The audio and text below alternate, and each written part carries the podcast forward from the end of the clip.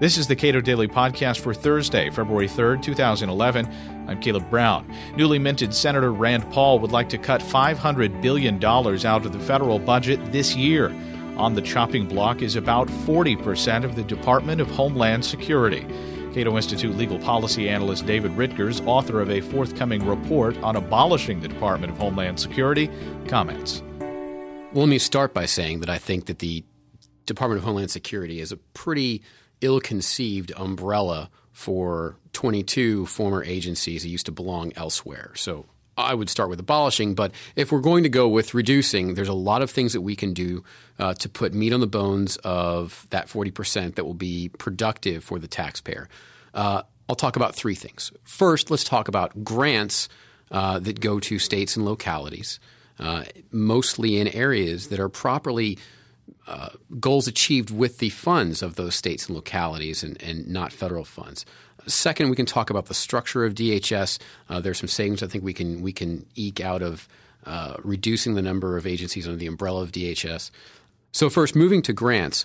Uh, we give out about $3 billion a year to states and localities via DHS, uh, a total of about 31 billion since 9 11 this funding is is corrosive to any sense of fiscal federalism that state and local leaders really should be exercising.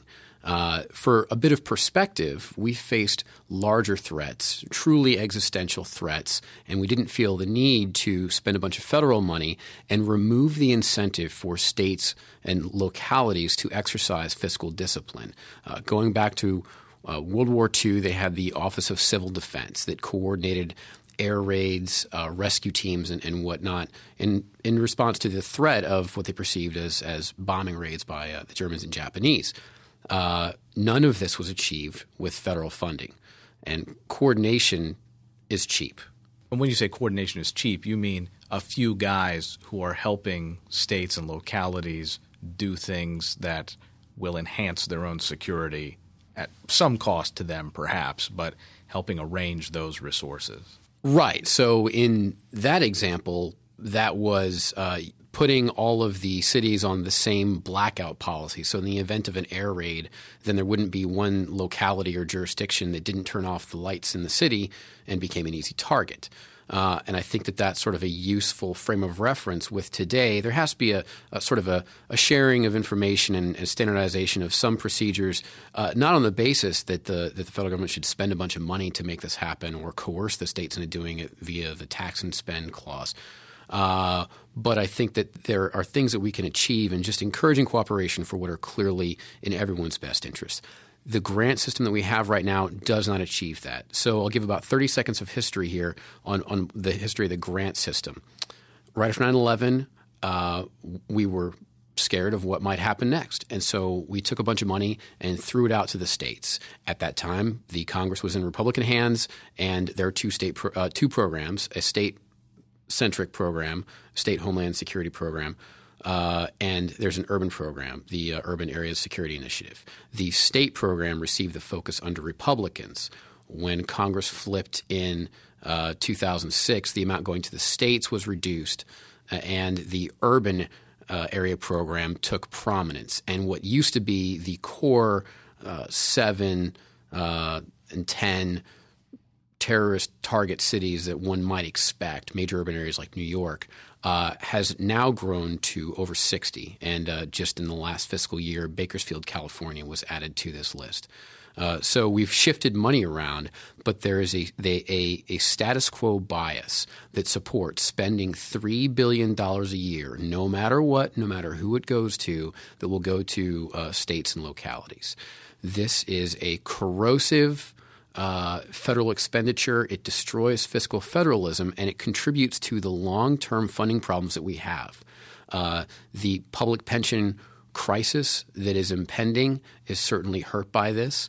Uh, and the states that are going to be coming looking for a bailout will part of the reason that they've been able to both spend money on these public pensions uh, irresponsibly uh, and spend themselves into debt uh, is because the federal government has removed the need for them to uh, live within their means. This is a core part of that, and it's a core part of state and local functions, local policing, local fire departments receive billions in grants every year. And and in fact, with the uh, the stimulus funds, uh, for the first time, firefighting grants uh, jumped the shark and went not just from not just for paying for some firefighters or the recruiting of firefighters, but to actually building firehouses. And, and that's symbolic. There's nothing more local than building your local firehouse. That's not something that should get done with federal funds. Uh, so, so that's that's I think that's where we can take make a lot of money in restoring fiscal sanity with regard to grants. Uh, let's talk about structure. As I said, there are 22 former uh, uh, agencies lumped up under the Department of Homeland Security. Um, now, this structure doesn't make sense in a lot of ways, and the, actually, the hearings for the creation of the Department of Homeland Security are very instructive as to what kind of monster we're creating. Uh, we have two sets of biological warfare experts uh, in the federal government one at DHS and one at Health and Human Services at HHS which, uh, as one lawmaker described, as like having two uh, two fires, two two fire departments in your local uh, jurisdiction, one for house fires and one for uh, business fires. That's ridiculous. Uh, so we've taken this, we've created a, a, a duplication of federal funding to largely the same efforts.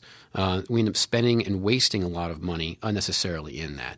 Uh, and span of control is also something we should talk about here. The span of control is how many subordinates, or in this case, subordinate agencies, a manager can actually handle efficiently.